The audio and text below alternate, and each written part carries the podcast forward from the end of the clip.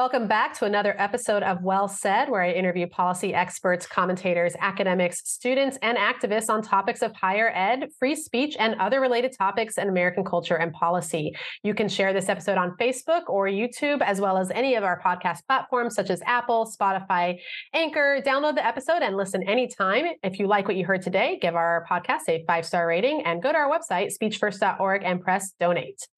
Okay, so you're joining us for the third episode of our Courage is Contagious mini series, where our goal is to sh- uh, share inspiring stories of students speaking out and fighting for their constitutionally protected rights. As we begin the fall semester and students go back to campus, we believe it is important that they exhibit the courage necessary to bring uh, back inquiry, debate, intellectual discourse, all back to campuses. And this is things that are, are missing, desperately missing on campuses right now. Um, I've talked to a number of faculty, a number of students who told me they don't do discussions in the classroom anymore. They don't get to challenge each other intellectually. They feel like everything is kind of falling flat. And it has a lot to do with the fact that people are afraid to ask questions, that they're afraid to bring up certain topics. Um, so that's what we want to encourage students to do, especially as you're going back to campus, to have that courage to speak out, because we do believe that courage is contagious. And as you hear these stories, and as you see, as other students see you guys speaking up in your classrooms, they're going to be more inclined to speak up and speak out as well. Okay, so for our guest today, I am very excited to have on our show Stevie Giorno, a recent graduate from the Belmont University who was surprised on campus with an incident that escalated quite quickly and made Stevie and students alike have a much deeper understanding and appreciation for how bad the situation has actually become on college campuses. Thank you so much, Stevie, for joining us. Well, thank you very much for having me and being able to share the message of what happened when I was at Belmont University. Yeah, absolutely. And, you know, it's, I'm looking forward to hearing your story and kind of what happened. I do want to start off though, because I've seen a couple articles about this school already. Um, just you know, some coverage. Not um, you know, in addition to what happened with you, it kind of has a weird reputation for being pretty anti-speech, right? Or be, having like a lot of coercive method uh, tactics that they use um, to get students to really fall in line with the the kind of like woke agenda, political agenda that they're pushing. I'm kind of I would like to hear from you first. One, did you ex- did you expect this going into this personality going into with a, a Christian liberal arts school? Like, you know, this is not something that you're like, oh, I'm going to go to a Christian school and I'm totally going to have to talk about all these things with the LGBTQ movement. And like, you know, it's, I'm kind of curious. So what was your first impression when you kind of first entered campus? Um, and what was, you know, what was happening in freshman orientations um, and some of these initial programs that you had to attend? Uh, one thing we write a lot about here at Speech First is the indoctrination attempts and the coercive attempts in freshman orientations and in you know these kind of initial training sessions that students have to go through.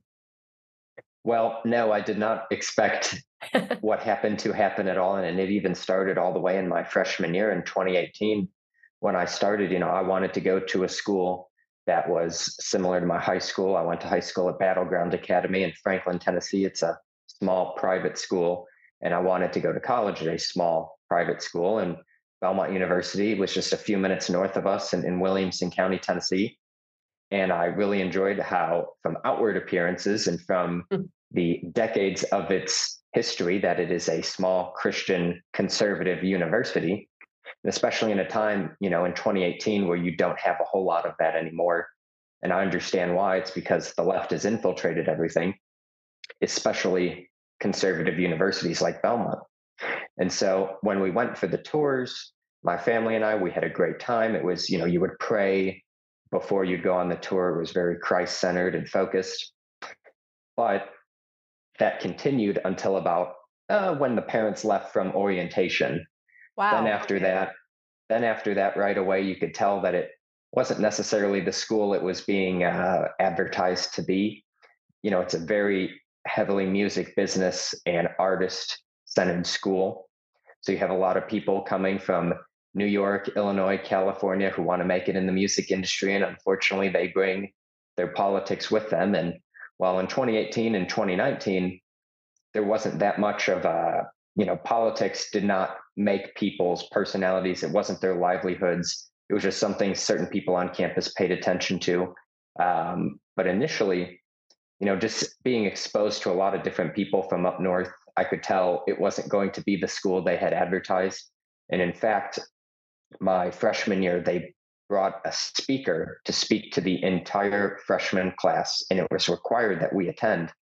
And in it, the speaker, who was a prominent liberal, was saying, never listen to people on the right, always listen to people on the left. And she actually uh, referenced the, the biblical story of when Jesus is, is, is dying on the cross. She says, the person on the right was the bad person, the person on Jesus' left was the one asking for forgiveness. So she tried to take the story of Jesus' death and crucifixion and turn it into a political point of why people on the right are always wrong and why you should always wow. listen to people on the left. So that was my experience. And I remember talking to my parents a few days after I went to that because it made the news in, in Nashville and in Tennessee.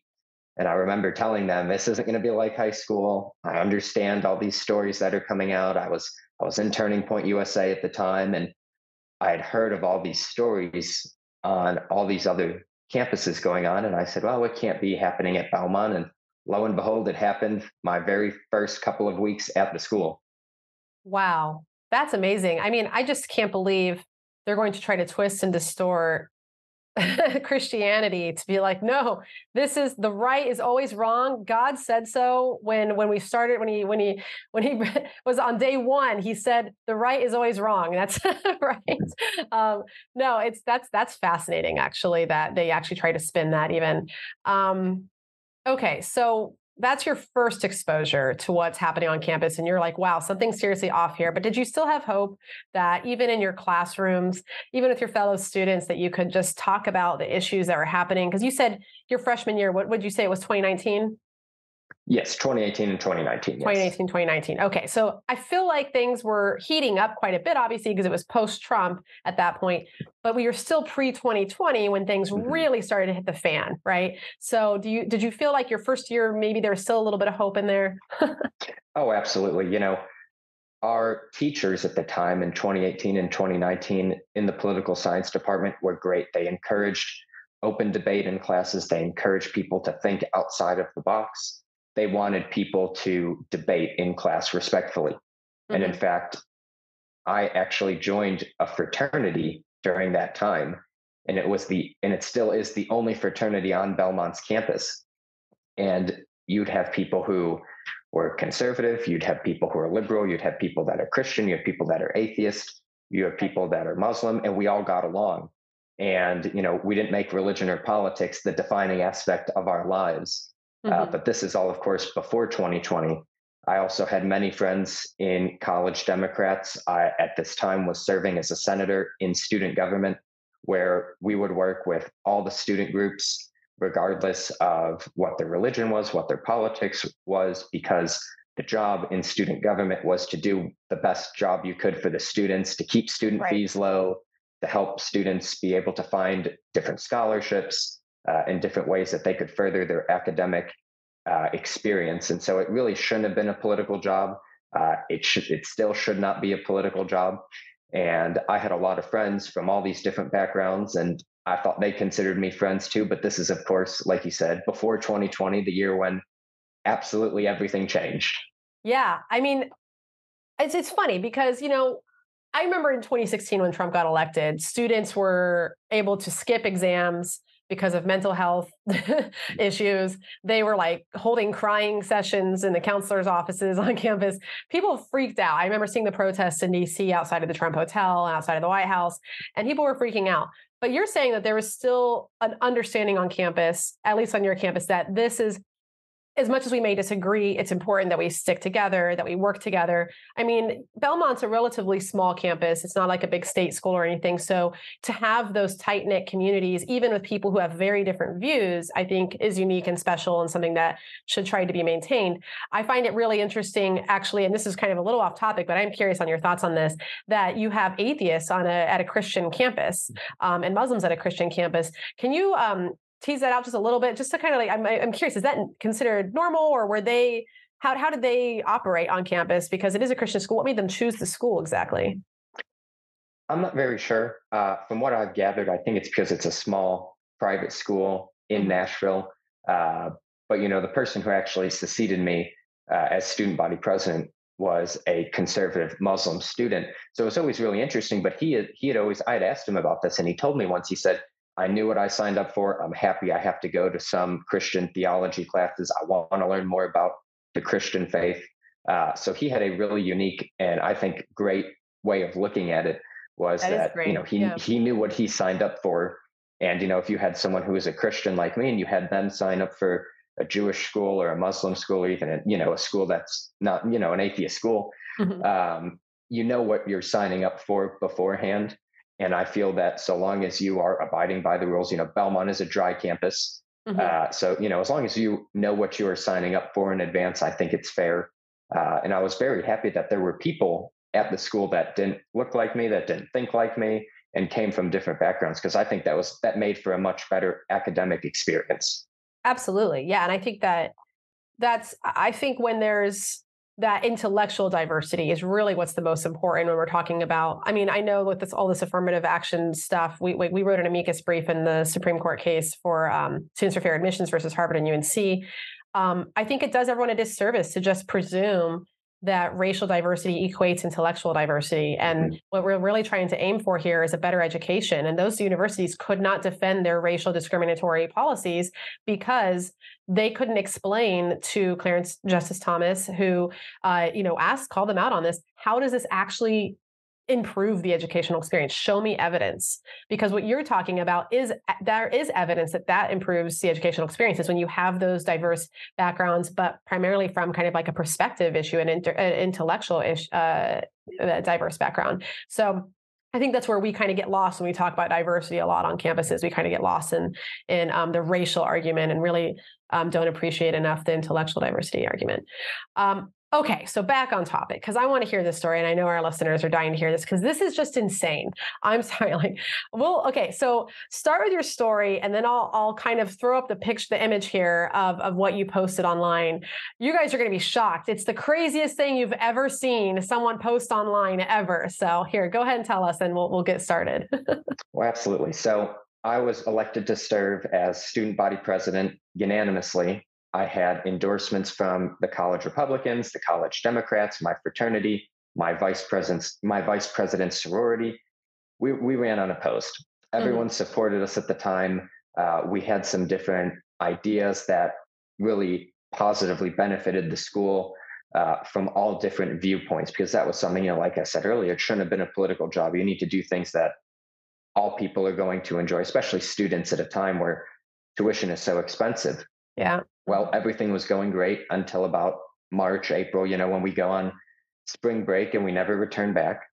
And then mm-hmm. unfortunately, you know, you had all everything happen with George Floyd, um, which really changed the dynamic of school, I think, across the country and particularly at Belmont University. And, mm-hmm. you know, a lot of people took it as a political issue of either you're with us or you're against us, you know, and and I feel like it went down to, hey, if you're a conservative, you're you're against us, and if you're a liberal, you're with us. And so you have all the rioting going on in all the cities. You have all the protests. It's just a very bad time to be a young person in college in America. Wow. Well, on the 4th of July in 2020, I posted a picture of myself in front of the White House. And I said that I was proud to be an American. And I thanked those who had served in the military and our forefathers uh, for giving us the freedoms and liberties that were intended for us on July 4th in 1776. And for those of you who are not um, with us on video and you're just with us on audio, um, it is just a picture of Stevie standing in front of the White House. Um, there's no flags, no special colors painted on the White House at the time. He's just wearing a Nashville Soccer Club sweater and smiling and literally just saying basically, Happy Fourth of July, guys. We are only here because they fought for what they believed in. And essentially that's that's what started this whole thing. Um, and again, very neutral image. So go go ahead, Stevie. Well, within 24 hours, there was a change.org petition created to impeach me as student body president because the liberal groups on campus were saying that I was celebrating a covertly racist holiday, was their exact language they used, uh, because the 4th of July celebrates a racist and evil country, is their argument. Uh, there were hundreds of comments on that Instagram post. You know, I, have always had a public Instagram account. I've never hidden who I was. I've even when I ran for office, you know, I I I never hid who I was. I was very upfront and open with people. So I had nothing to hide. And so there's still to this day hundreds of negative comments. Some are saying, go kill yourself. You know, others are saying I'm a terrible person and, you know, I'm the worst thing ever. Uh, they compare me to all these awful people throughout history because I love America. Wow. And um, also, I'll go ahead and put this up on the screen for those who are watching video, but for those who are just listening, I'm just going to read quickly, Stevie, the description of how they how they describe what you did. So we already saw the picture of the post. Remove Stevie Giorno from SGA presidency. Why this petition matters. Stevie Giorno refuses to acknowledge the racism surrounding the 4th of July and posted a very, all caps, covertly racist post on the 4th.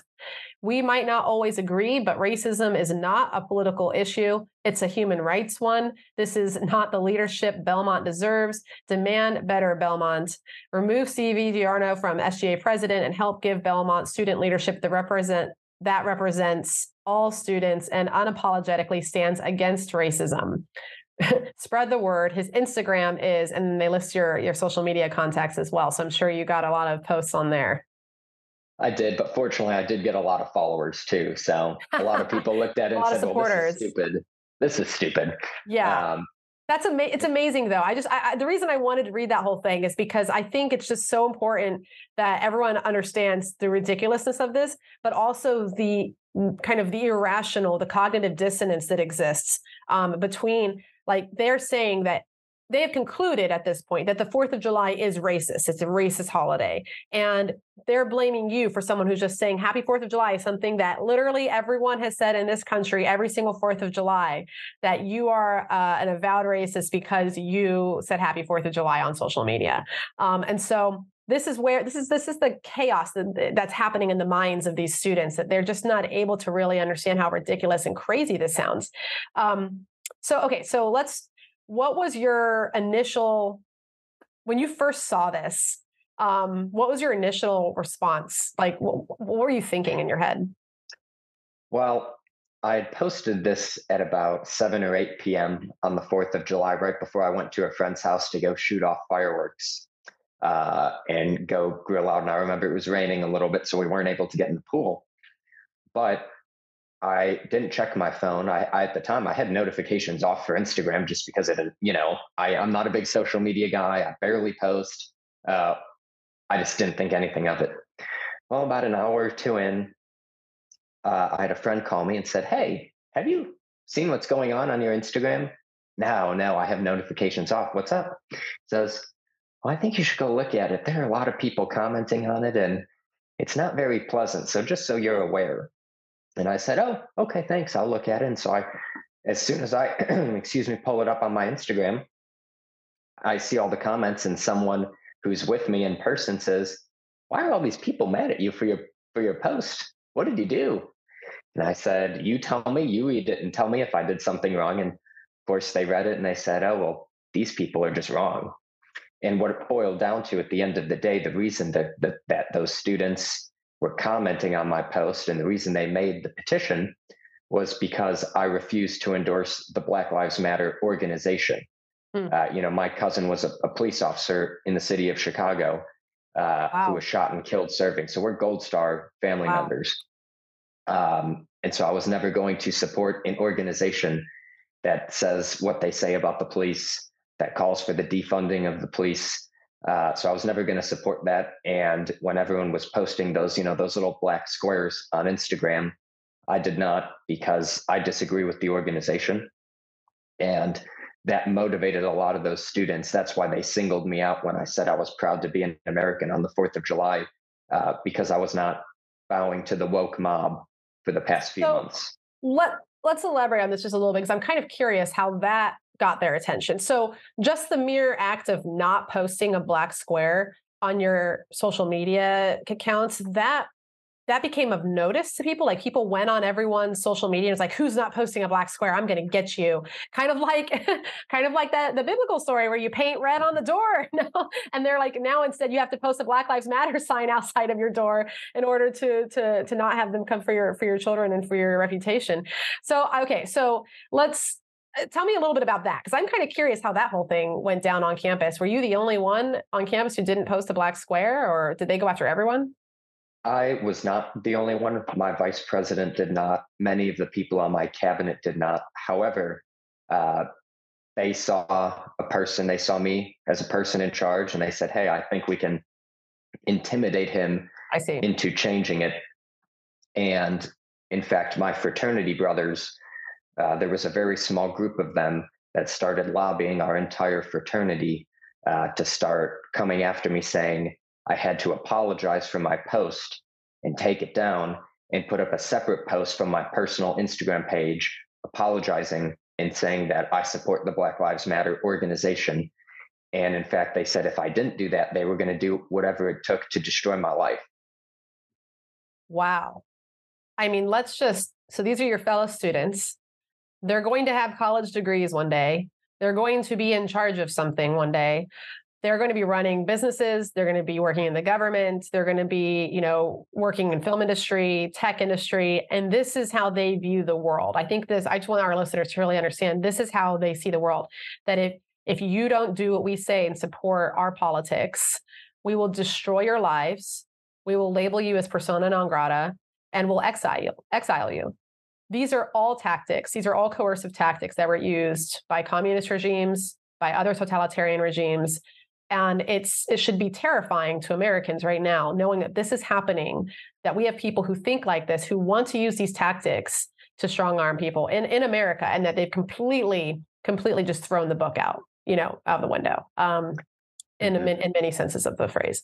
So yeah let's let's talk more about everyone's reaction to this so you had your fraternity brothers turning on you and i'm curious kind of what the dynamics were there um, what was going on with faculty administrators your friends on campus well first um, when it came at least with my parents my parents saw everything that was happening and my mom had actually grown up in communist yugoslavia she went to first oh. and second grade there uh, wow. in in the 19 guess it'd be the late 1960s, early 1970s, because my grandma was, uh, my, my grandparents on my mom's side actually escaped Yugoslavia in the 1950s.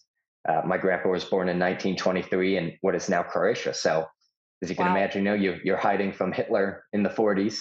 And then right after that, it's Joseph Tito that you have to hide from in the late 40s and the early 50s. And they actually legally came to this country. They went to Ellis Island and then New York and then Chicago, where I'm originally from.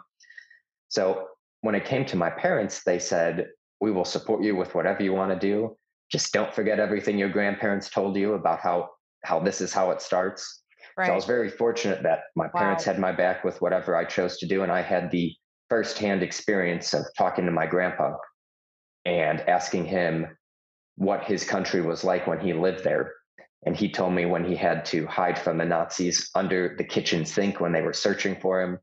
Uh, you know, he would told me that after the war, the, the communist regime said you are going to be a bus driver for the rest of your life. You know, I, I don't know if you've ever seen Bee Movie, the Bee Movie, mm. but you know, at the beginning they say, "Hey, you're going to do this job until you die," yeah. and that is exactly what it's like in uh, the communist country of Yugoslavia at the time. And he didn't want to be a bus driver; he wanted more for his life, and so that's why he came to this country legally worked as a diesel truck mechanic and bought real estate and lived the American dream. That seems to be going away from us. And, you know, when it came to the administration and the faculty, I was in contact with the university's president, making him aware of what was going on. I was in contact with campus security and the student, the dean of, of student life. And at first, the university president said, Well, it's no big deal. Change.org petitions are made all the time against me. Uh, if you figure out a way to get rid of it, let me know because there's so many on me.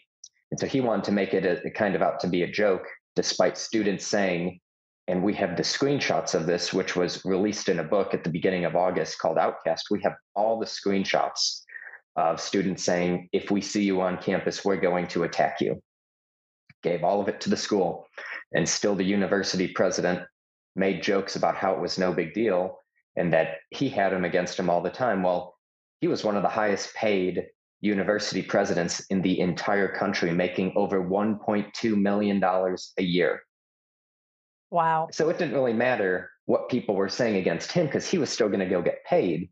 Whereas for me, I had I was close to. And he could afford to hire security if he wanted to, by the way, easily. That's absolutely right. He had his own campus security. And so what happened was when I ended up going back to classes, when they allowed in person classes, uh, I actually had to have campus security escorting me to classes because the student body president could not be on his own campus without security. Uh, wow. I could not leave my car on campus. How did you get the security? How did you get the security services? Did you have to go to them directly to appeal for that, or did you have to ask the administration to provide it for you? So initially, we had talked to campus security, and they said that they didn't have anyone to spare. Well, then we reached out to a private security company, and once the school saw that we were serious and you know, because I don't want anyone to get hurt. I didn't want. I mean, it is illegal to, to yeah, it is illegal to threaten someone's life. So I'm confused how that is not protected speech. I'm just confused how no one took this seriously. like if you went to a police, I mean, you you have cops in the family. If you went to a station and said, "I have threats on my life," they would respond to that. I mean, that's something that is something that the law needs to be enforced. This is crazy to me. I just don't understand how they're not taking this seriously. I'm not sure. And it did end up getting a lot worse to where we did need to go to the police department. But we'll get into that shortly because wow. that ties oh into oh a, an even a, even worse story that I'll one up with I'll one up it from the, the original Instagram post. Uh, so for me to be on campus, what had to happen every day was I would drop off my car uh, close by at a friend's house who had a locked garage. I would get picked up by said friend who would drive me to campus and be in the classes with me, where we would have to be with security. So they'd take me from the car to the classroom and then meet me after and take me back to the car so I could get my car to go on with life uh, to go back to work, to go out to eat, to go home, to do whatever I wanted to do. So that was the process for me to be on campus to attend in person classes. How long did you have to do that? Well, I guess this is right around COVID. So how long did you have to do that for? I did it from about, um, we went back for our fall semester in about August, September. So I did that until the end of the year when I stopped serving as student body president. Okay. Uh, because fortunately, I was able to do mostly remote online classes my last semester. Um, but there were students who would recognize me. And of course, you know, everyone's masked and the school saying, oh, well, you're wearing a mask. No one's going to know who you are. You could still tell who people are. It's a, it was a small school at the time. It had 8,000 students. Um, yeah. And you were you, know, you were in charge of stuff. I mean, you were a student leader, so people knew who you were. I mean, that's exactly right. Yeah. Um, how how was it studying? I mean, for finals and midterms and stuff, while you had to have a police escort and constantly look over your shoulder and hope that no one was vandalizing your vehicle. Um, I stayed off campus as much as I could because, you know, like I said, I didn't want to get hurt. I didn't want anyone else to get hurt by doing something stupid. Uh, I ended up doing a lot of, uh, you know, when I turned 21 in the state of Tennessee, you're allowed to carry a firearm. So, of course, when I turned 21, uh, got my carry permit. Uh, and so whenever I was off campus, I was always carrying a firearm. So I was always, you know, I was my own security. Uh, did martial art classes just to learn how to defend myself. Uh, so I tried to avoid school as much as I could for things I didn't absolutely need to be at because I didn't want to put anyone in jeopardy. I didn't want to put anyone at harm. Uh, so it was a lot of studying at home and at the place I interned for at the time. So I just tried to avoid uh, causing issues outside you know outside of just saying what i believe in which this is, is no crazy. like people want to have guns on campuses. Like when you when when you're allowed to carry guns on campus people are like yeah i want to carry a gun just in case there's like an active shooter shooter situation. I want to be able to defend myself. But you actually had to get a gun to actually defend yourself against active threats you're like no i actually want to get a gun because i'm actually terrified that my I, I, someone could try to kill me and there have been valid threats for that and you actually had to take martial that's insane to me i mean this is you know, we a lot of people realize that it's gotten worse on campuses. I don't think our listeners or people out there who are um, not on campus every day are really, really appreciate how bad it has gotten. And this has only gotten worse. I mean, this was a, a few years ago now, and um, like it's it's just kind of amazing to me that the the administrators really didn't take this seriously. Okay, so you've got you've got security escorts you've you've got a you've carrying now on campus you've got martial arts classes you've got this weird thing where you have to lock your car up and like try to figure out how to sneak onto campus so no one sees where you came from and like it's just it's just a crazy lifestyle and and then I want to go, but I want to take all that that you just said and go back to something that your grandfather said to you. I think it's, you said it was your grandfather who said that this is how it starts. And that really resonated with me because that's something we talk a lot about on this podcast. Um, we have guests on who come talk about living under communist regimes or totalitarian regimes. And it's just those are folks who already grew up in it, grew up in it as it existed. We rarely get a glimpse into the the similarities to how something starts um, and how it kind of is so subtle and so quiet. It's not a big explosion overnight that we all are aware of and see. It's something that is very, very subtle and it kind of is insidious and builds its way slowly into our temperaments and our operating, the way we operate. Um, so tell me a little bit about just kind of that mindset that you had um, and what that means to you and, and, and to your family and, and yeah, connecting those dots. Mm-hmm. Well, absolutely. Well, first, just to clarify, they actually didn't let me bring my gun on campus, oh, so that's why I had to have. They didn't let you so bring no one some gets in trouble. Yeah, so they didn't bring. They didn't let you bring your gun. The one thing that that you knew was going to protect that you could protect yourself. They didn't want you have your own life in your own hands. That's that's, that's exactly right, and it is so ridiculous. Uh, but you know, back to what my grandfather said, of this is how it starts. You know, I remember him telling me, you know, perfect perfect timing for this. They he said that they would throw their political opponents in jail. They would do election interference. Uh, they would do everything they could to make sure that the other side, you know, it was a one party rule and it was a one party state. They would censor people from the the, the you know the oh, the I guess the newspapers at the time, like they're doing with conservatives now on social media. Mm. Uh, they would not let people, you know, they throw you in jail for for going against uh, the Communist Party, and that is what is happening not only on college campuses but with adults, with colleges, with high schools, with grade schools, we are being censored and not being allowed to say what we want to say, which is how the communists take over. They take away the guns first because then they can do whatever they want, which the Biden administration is doing. The ATF is trying to uh, ban all those AR 15 pistols, mm-hmm. uh, the pistol brace ban. Um, they're trying to stop people from look at what Facebook and Twitter did before Elon Musk of working with the government uh, to silence the critics, which is something that would make Joseph Stalin proud. Yeah. Uh, so we've got a serious problem here because at Belmont, they did not let me host student body or student government meetings because they wanted this controversy to be swept under the rug. They didn't want me to be active. They didn't want me to say what I felt or what my conservative vice president felt uh, they wanted us to go away quietly and they wanted the woke mob to just be able to say whatever they wanted to say, regardless of, of, of who it was hurting or, you know, any of the consequences. They just wanted to let those kids do whatever they wanted to do. That's why when those students threatened me, they let them get away. And I'll even one up that because there was an incident that we found out about where, so the, the state of Tennessee, which is a great state, I hope a lot of your viewers are from here, and if they're not, they should move here. Um, the state of Tennessee is a single party consent state, which Good. means you're allowed to record a conversation without anyone else knowing. Yep, that's so. law. Yeah. When my fraternity referred me to the standards board for saying that I wasn't, my conduct was unbecoming of a brother because I refused to endorse the Black Lives Matter. This is a national fraternity, correct? It is. Okay. By Kappa It is. Okay. Um, they made me sit in the standards meeting where I was attacked by a fellow student, a fellow brother of mine who was Black.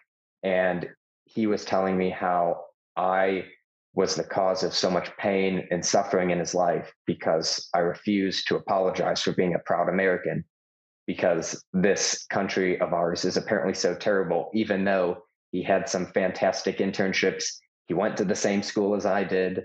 Uh, you know, we were on the same economic level, uh, but you know, he was saying that he was treated so unfairly in this country, even though we had very similar lives.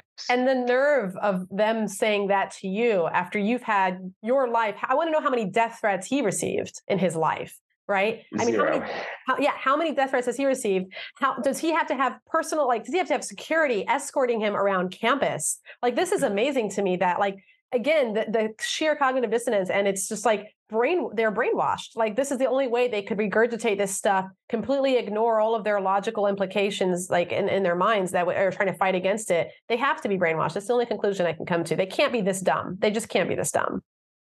That's exactly right.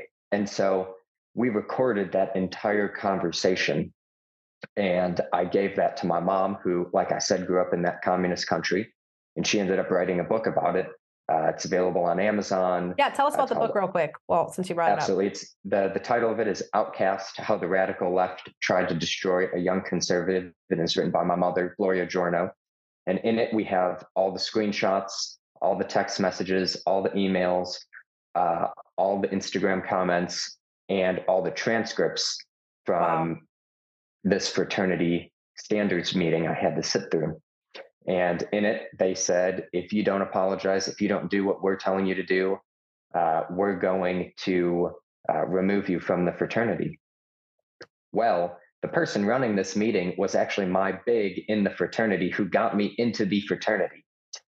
And a few weeks after all this passed with the standards meeting, he ended up calling me and leaving a voicemail. I think it was about 1 or 2 a.m. Uh, on, I guess, a Monday morning, you know, go, Sunday night going into Monday morning when we had classes the next day. And of course, I didn't answer, I was sleeping. And in the voicemail, which we have in the book, he says that he apologized for trying to blackmail me into supporting a group that even he doesn't support, despite the fraternity just endorsing it, which is actually the reason I left. Once they endorsed it, I, I, I resigned from the fraternity. But he knew what he was doing was wrong. But he was so scared that the people coming after me were going to come after him and destroy his future because he wanted to go into music business, which is dominated by yeah. the left, where I wanted to go into Republican politics, which, you know, everyone on our side was agreeing with. Yeah. So I had nothing to worry about. I was going to have a job.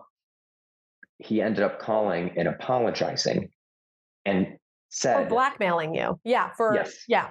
Yeah. Exactly. And so Belmont University in 2020 actually hosted the final presidential debate where President Trump and Joe Biden came. Ah, I forgot uh, about that. Yeah. And the school ended up pulling my debate tickets because of the controversy.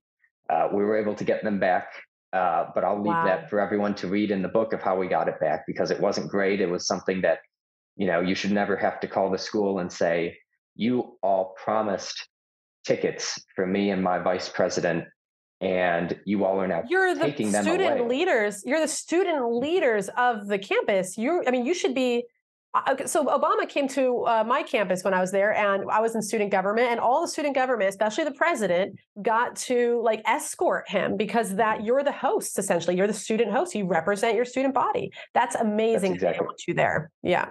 And so they hold my ticket and my vice president's ticket and when we tried to get him back they said well, we're running out of COVID tests. We don't have enough COVID tests for you all to get tested. And I actually had COVID a month before and I had the antibody test to prove it. Mm-hmm. And they kept saying, oh, we can't have you. More interestingly, they invited 30 other students, peers of mine, to be there who were never in student government, who never did anything outside of being in political in the political science department. So they were singling us out yeah. because they wanted to get rid of this controversy of this kid who would not endorse this group and was standing up. And I think no one really expected us to stand up, but we did because what was yeah. going on was completely ridiculous. And so on the day of the debate, I would go every morning. You know, I'm from Chicago, but lived in Tennessee for almost 10 years. So I love my Tecovas boots and I especially love my sweet tea. And so I would always get one every morning from a fast food restaurant. And I didn't know this at the time, but there was a student who went to Belmont who knew who I was, who was a radical leftist. And she knew who I was. And so she admitted in the college Democrat group text at Belmont University, she said, and this is in the book, all the proof is there. She says, I've been putting, quote, gross stuff in his drinks. Oh my God. I would have thrown up the second I read that. Oh gosh, that's disgusting. I'm so sorry that so he's she's actually been. I mean, that's that could be assault. She could be attempted poisoning. There's so many things here that. Um, mm-hmm. How did you get? How did you get that text chat? Who who sent that to you? I had a friend, and he's still a great friend. He is a Democrat, but he yeah. is a Democrat who you can talk to, and he's a he normal person. He's not deranged he, yet. He yeah. sent this over to me, and he said, "Hey, if I were you, I'd go to the doctor." And so I didn't hear about this. Fortunately, thank God, I didn't hear about this till after you know I was able to go to the debate so yeah. a day or two later, he sends it to me and he says, I think you should go to the doctor. Fortunately, I wasn't ill. I don't know what she put in there. Um, you know, she could have spat in it, she could have put something in it. Yeah. Uh, and this student actually calls her out in the group text and says, That's pretty messed up. Like, what is the matter with you? Yeah. And she says, Oh, don't worry. It's just fake sugar, you know, all that. And I don't think, I don't think, uh, I believe that excuse too much. But yeah, we went to the Nashville Police Department and unfortunately, they're so understaffed because they're mm-hmm. ran by a liberal mayor and a beyond liberal city council that they don't have the ability to be properly staffed. And so they're hundreds of officers short. So I remember talking to the lady on the phone and she said, Well, how are you feeling? I said, Oh, I'm feeling, you know, I'm okay right now. You know, the doctor says I'm okay. And she says, Well, usually it'd be we'd go arrest her for battery, but we're understaffed. And since you're fine, we're just not going to investigate it. So okay. I take I take these screenshots and I give them to. But don't you have security. the option as a free citizen to press charges? I mean, well, it's also an extremely liberal DA who, during 2020, when the Metro Nashville courthouse was burned and there was the proof of who was doing the burning of the building, he refused prosecute. to prosecute yeah. because he didn't want to do it to his own fellow leftist. Mm-hmm. So I was going to get no help from them. And it's really unfortunate, you know, as, you know, like I said, we have very close ties to the police and I love the police in this country. The police are fantastic where, you know, back in communist countries, the police officers are there to protect the regime and the mm-hmm. police officers here are to defend us from the government and from other people infringing on our, on our, on our rights. Mm-hmm. And so we took it to the school we turned in all the screenshots, which had a picture of her in the GroupMe, which she sent it in, and her name. Mm-hmm. Well, she was on the verge of graduating. So we turned it into the school. And guess what they did? They buried it, I'm sure. Worse. They accepted her into Belmont Law School. Ha. Yeah. They oh accepted oh someone who who if Who, she she wants to be a lawyer? She's like trying to poison her political enemies and she wants to practice law. Do we really want her? This is the kind of stuff the bar needs to hear about to be completely honest. Well that's what we were going to do actually yeah. was uh, you know we were going to give it to the, the american bar association. However uh, after her first semester there she was no longer attending uh, law school. But it is unbelievable to me of how belmont university was okay with accepting someone into their law school who would not have passed the aba ethics right. required test um, where they do a background check and they do all these different things. They look into you. We don't need, it's okay to be a liberal lawyer, a conservative lawyer, a liberal doctor, a conservative doctor. Yeah. So long as at the end of the day, you can put that aside to do your job and do what is best for people. And that's such a problem we have with the other side is that the liberals just have this mentality of it's either you're with me or against me. And I think that's really dangerous for our society, as we can see with what's going on in schools. Uh, yeah. And so the school did nothing. Um, I mean, it just it just blows my mind that like she could have she did something that she could be charged with battery and assault for and that's a felony offense and she could have actually had this on her record you're right the the american bar association would she would have not have passed the sniff test for the ethics the ethics test and she uh and then they still uh, they would have accepted her into law school knowing that that's the level of what she did um, you just weren't able to press charges and pursue it. So she got away with it. So now is the standard that like if you get away with a crime, it's suddenly okay because that seems to be what's going on in the country. It's like if you get away with something and there's no one to stop you, um, and the police aren't going to arrest you for it, then that makes everything you did okay and you're still a good person. Like this is just fascinating to me, like the deterioration of um, just general like law and order rules following um, because this is what happens. This is what happens in um, uh, and uh, when you are in a state of anarchy uh, where where law doesn't apply anymore. Um, it is.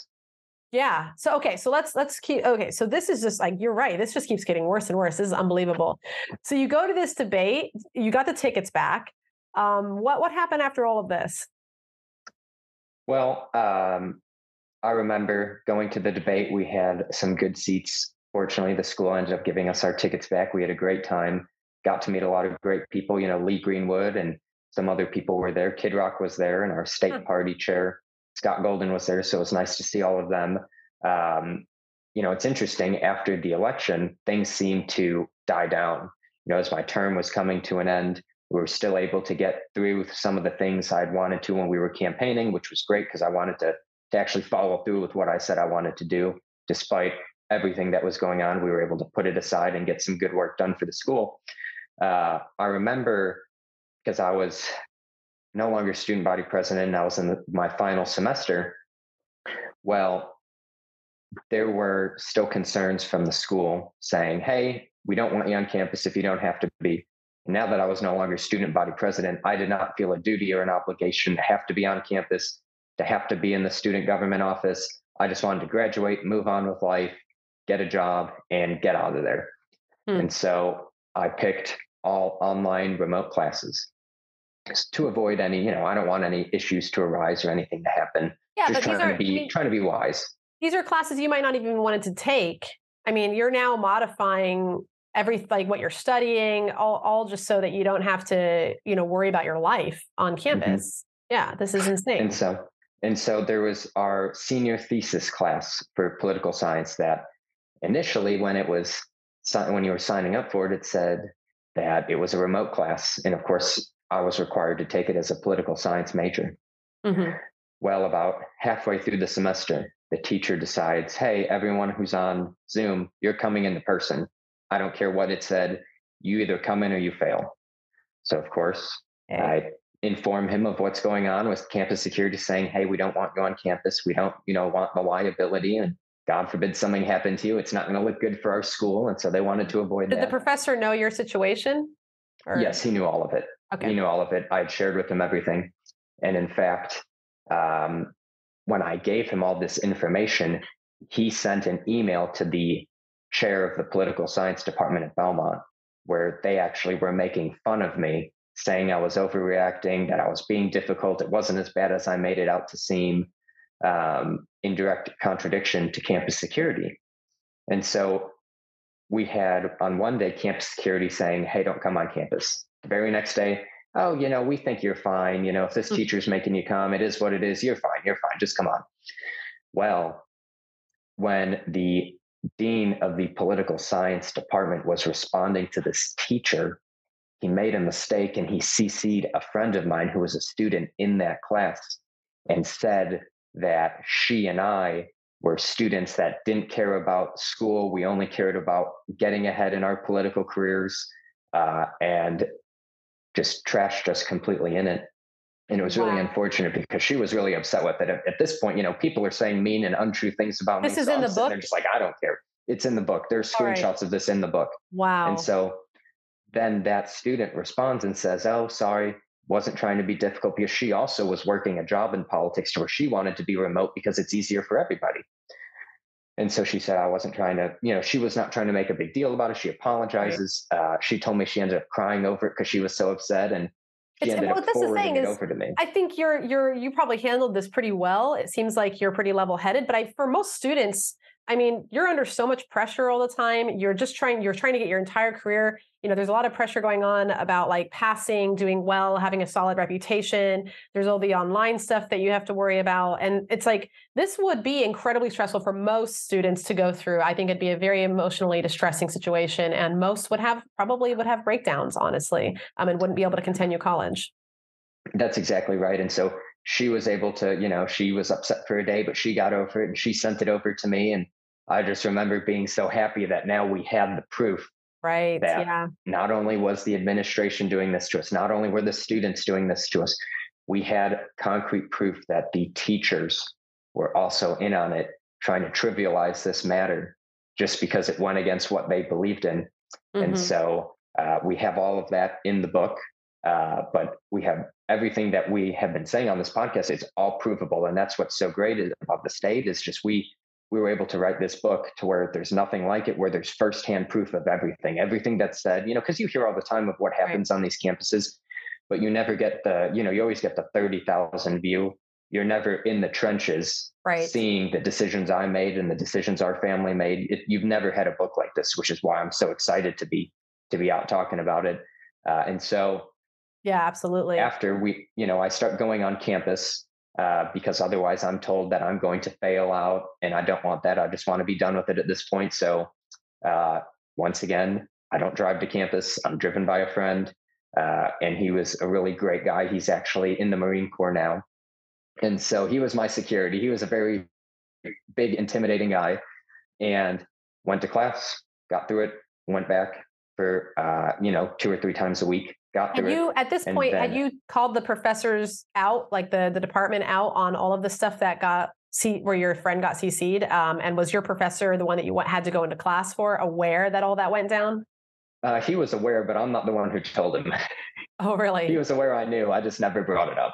Okay. Because I didn't want him to fail me out of the class. Right. Well, see, um, that's the other concern. You have to always worry about if they're going to affect your grade on this. Yeah. It was a very hard, thin line to balance, but we got through it. I passed the class. I think I got a B in that class. So, you know, B's get degrees. I was very happy. I was done with it. And so that led us to the next challenge was which was what is going to happen if I go to graduation surrounded by all these people that said if they've seen me on campus, they're going to, to kill me. Well, my parents told me, they said, look, you know, we don't know if it's a good idea. You know, everyone's wearing masks. They're going to be socially distanced. You're not allowed to walk on stage. You know, you're going to sit in your seat and they'll call your name. You stand and you wave. You do all that. Um, I, of course, wanted the controversy. I wanted to do the normal things that every other student was doing. You know, if they were able to do what, if they had to work hard like I did and they had to pass yeah. all these classes like I did, I wanted to go through the exact same thing. You know, I'm not special. I just want to be treated as everyone else. And so, it's not, it's also not just, you didn't just want the controversy. You also wanted to like prove that you were unaffected by their That's exactly tactics, right. Right. They could, yeah. they could say and do whatever they wanted and it wasn't going to change anything. And so I went. I remember sitting there surrounded by the college Democrat chair who would DM me very aggressively and under a lot of, uh, she was very angry, we'll put it that way. And I never responded to her because there's no point of wasting my time right. talking to people that aren't going to listen to us. At least hear me out. If you're not going to do that, I'm not going to waste my time. Right. And so we go and they get to the you know political science majors they're going alphabetical they go to a to b to c and then they get to g and i know i'm coming up because we're all sitting in a line and and uh, i just remember i say you know what i'm just going to enjoy this as much as i can so while everyone else is wearing masks and you know socially distance i said well they're about to announce i'm graduating i'm going to break this mask mandate violation you know violate yeah. the rule and what are they going to do not send me my diploma and so of course i I stand up, I take my mask off, I wave to everyone, I point to a few friends and give them a thumbs up, and I point to the university president who was so difficult with us, and uh, I gave him a big thumbs up and a wave. And uh, there's actually a picture of it in the book. Oh wow, um, that's amazing! When they announced my name, it's just me waving over, and uh, I was going to enjoy my last few minutes at Belmont University, even if I had to go through a lot of moments that were terrible. I was going to have a good time and at least be able to tell a great story and you know, the entire time I thought, well, what happens if I get booed? Would it bother me? No. Would it mm-hmm. bother my parents? I think a little bit. They were very nervous. Oh. And so they, of course, don't want their son, their last son who's going through college, their last kid in college to get booed. Mm-hmm. I was okay with it because it would just go to further prove everything that I was saying was going on at the time. And so, believe it or not, the parents were applauding the parents really? of the students, people were screaming, hollering, cheering. Some of the students were who were conservative. And I was looking around, I'm like, I thought they were going to be booing. I really thought I was going to get booed at graduation. Right. And I was perfectly fine with it. But fortunately, um, I did not. It went, uh, you That's know, it went well. I was everyone was cheering. It wasn't even like one of those like kind of awkward, oh, he's not our kid. We're just going to clap for him anyway, kind of quiet claps. It was like people were cheering and like clapping loudly for you because they understood exactly what it right. meant. Okay. Yes. That's amazing. It that was surreal. Amazing. It was surreal. And I think I mean this this really does speak to what's going on right now in this country.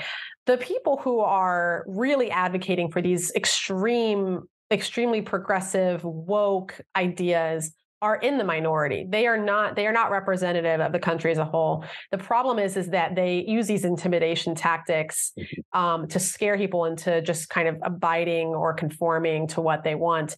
And when people see this is the whole point of the series of courage is contagious when people see someone who's not willing to back down who's willing to stand up and be you know and kind of make sure that they represent their viewpoints properly I think that really does inspire a lot of people. It inspires them to be like, they want to they want to speak up and cheer you on, but that they also can tell the same story to people in their lifetime and your family. Like your mom wrote this book, um, which sounds like an amazing book. I'm really looking forward to reading it. Um, about like just she's telling the world. I mean, everyone's kind of telling the world that look, don't be afraid to stand up. Um, so that's great. I'm glad that happened at the very end. It's kind of like a, one of those like movie endings, right? it was. I mean, there was only one regret I ever had with the entire ordeal. The only regret was I posted that picture that started it all at 8 p.m. on the 4th of July. I wish I posted it at 8 a.m. so I could have gone through it all sooner and had, you know, had these people losing their minds at 8 a.m. to ruin their yeah. whole day rather than ruin their whole day. that was the only different the only difference it would have been was yeah. 8 a.m. I wouldn't have changed anything else I did. Uh, wouldn't, wouldn't have changed any of it. That's great. One thing you mentioned earlier that I wanted to ask you about is that no one expected you to fight back. Um, and no, you know, you're talking about the administrators, the security, like uh, the, the, students who were trying to silence you. Your the leadership of the fraternity, leadership of the of the student government, um, the people who were trying to, or of the college Democrats who were trying to silence you. So I'm I'm kind of so when did when was there a moment when you were like i have like was there a moment where you're like i have to i understand what this situation means now and i have to stand up for my rights to to speech. I have to stand up for my views. Um, what would have what led to that moment if, if it did occur? Like what was the the moment you realized that? So there was um, and i actually it was another instagram post so i'm i'm getting in trouble with a lot of instagram posts but i got a picture of as one does senator Senator Cotton, myself, and uh, Senator Hagerty now from Tennessee. He was ambassador at the time running for office. And I got a picture of all three of us. And this is about July, I think 25th or 26th. And I was so fed up with all of these students attacking me and commenting on Instagram and thinking they had they had beat me and that I was giving up. Hmm. Well, I posted a one word caption with that picture, uncancelable. Which drove them nuts. What and date was that? That was the point. I think that? it was July 25th or July okay. 26th. So All it's, right. you know, a few weeks after the controversy's going. And I was just so fed up with the attacks and everything and them thinking that they were going to get their way with me and I wasn't going to do that. And that was when I, that was the time when I knew there was no going back. I'm, you know, yeah. I'm in it to the end. Um, we're gonna, you know, not a step back. We're just, you know, it is what it is. We're just going to lean into it and keep going with it, and we'll get through it. That was after um, you had already received death threats. Yes. Oh, wow. That is um, the moment I knew that when I turned 21, I was buying a lot of firearms. um, so let's talk about kind of this concept of courage is contagious. Did you have anyone come up to you during this process? You did have your your friend at the fraternity apologize to you, admitting he wasn't brave enough to stand up, that he wasn't willing to risk his future to stand up for what was right. Um, but you have, you know, your vice president as well in student government. She had to kind of go through this with you. Um, I'm just kind of were there people who told you that this whole thing, who came to you and said that this was actually inspiring, or even after your mom wrote this book, like anyone who came to you that you feel like you've inspired and touched, and your story has touched them? Yes. So when I was going through it all, many friends of mine who were Republican or conservative minded, uh, they had never commented about their political beliefs ever before. And when that post I put up, the July 4th one, got so much traction, they were actually defending me. They'd never said their political beliefs, they'd never said anything. They were like minded, they just didn't want to get in trouble because they felt, you know, with all the stuff going on with BLM, that they were going to be attacked too. Well, there were so many students mm-hmm. and very grateful to all of their support, you know, of just battling back. So I wasn't, you know, wasn't on an island, which was very refreshing and gave me a lot of inspiration. Um, and what I would say to all the viewers is when you're going through hardship, you could be the spark that lights the passion in a lot of people because a lot of those yeah. people started getting involved in politics once they saw what was happening to me. Wow. Which would have never happened. They would have never been involved if they did not see oh, why is Stevie getting attacked for saying he's a proud American on the 4th of July? I guess things are worse than we thought. We need to do something now. And so that is so huge and so key is that we've got to remember that when one person is going through hardship and standing up, we've got a band around them yeah. uh, and support them. You know, I was able to meet President Trump in January of this year, where I talked to him about the experience and, and he heard about the book and he was very supportive of it because, you know, my mom had had all this information for a long time.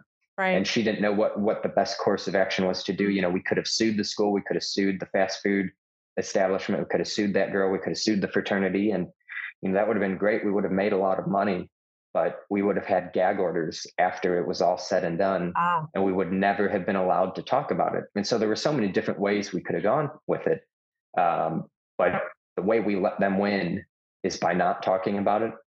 And if we can inspire people to stand up, I mean, you know, fortunately now it, everything worked out and i have the privilege of serving as the tennessee young republican chair.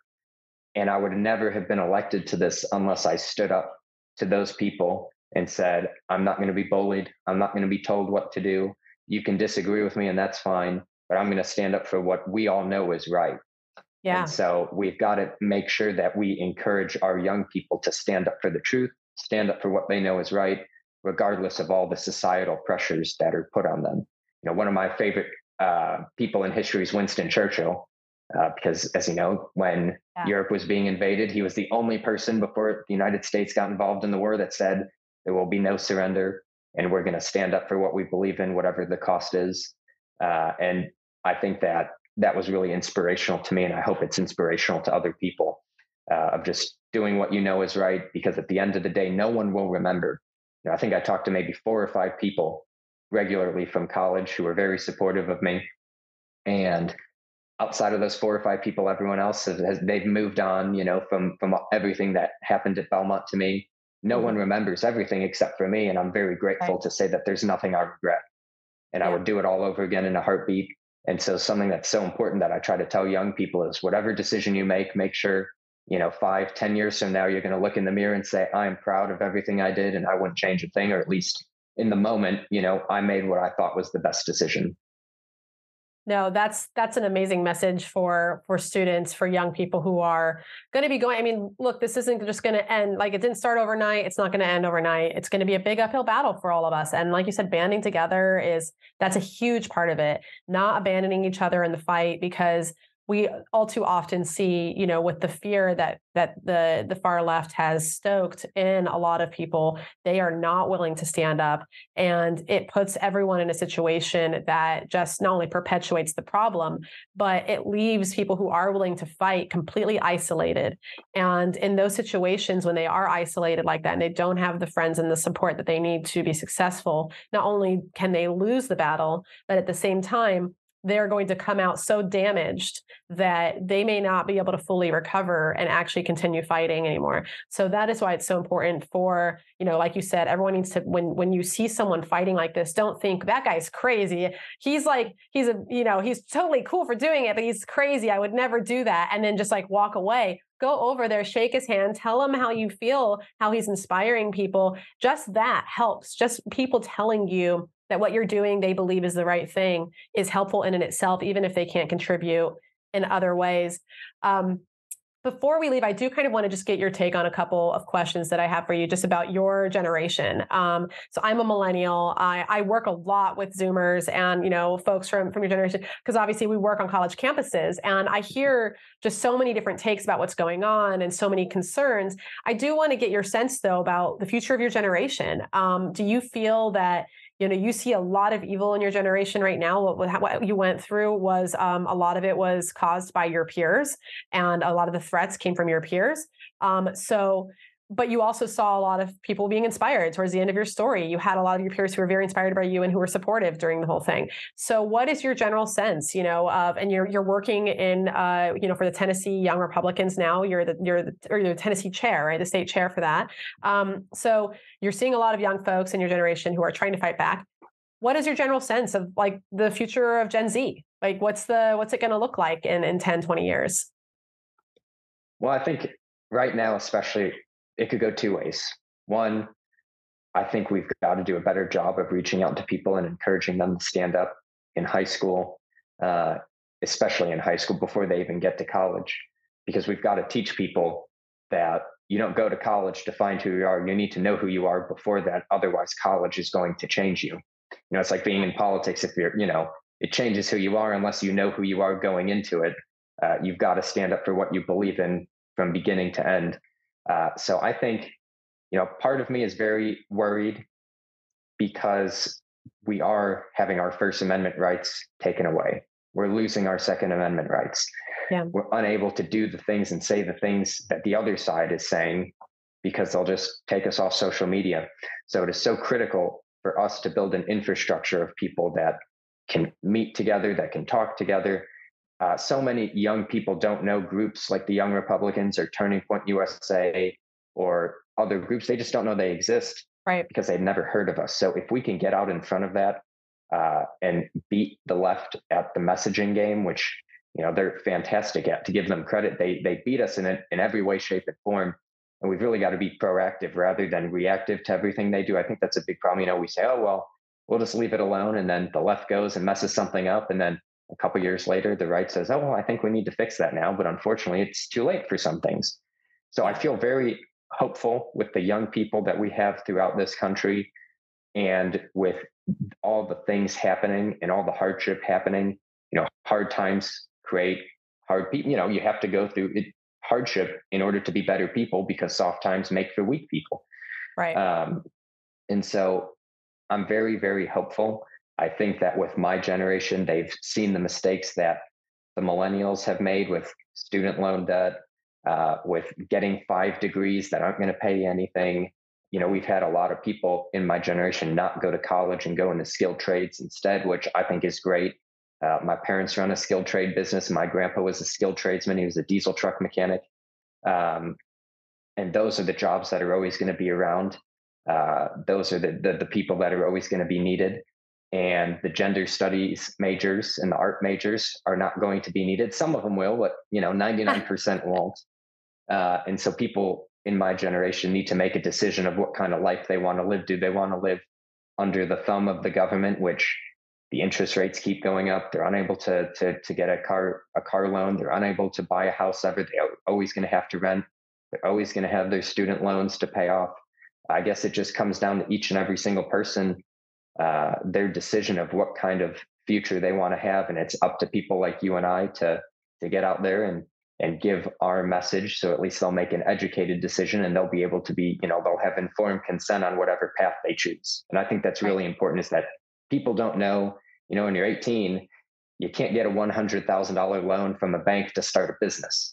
Yeah. but they'll give you 100000 200000 300000 student loans in student loans yeah. at the same age and i think that's you know we've got to get in front of people and we've got to show them that it's not right of them just forcing you into this path. Right. Yeah. They're forcing you to be indebted um, mm-hmm. for mm-hmm. the entire like first half of your life, essentially, uh, uh, for something that's never never going to pay out. Might have been something that you didn't want to do. It's it's definitely something that I'm glad that it, it is interesting because we have seen a decrease in college attendance with Gen Z, um, uh, and I think that has a lot to do with it. They're they're making wiser decisions. They're waiting, um, understanding that the the debt to loan ratio actually can be very detrimental to starting a business or to buying property.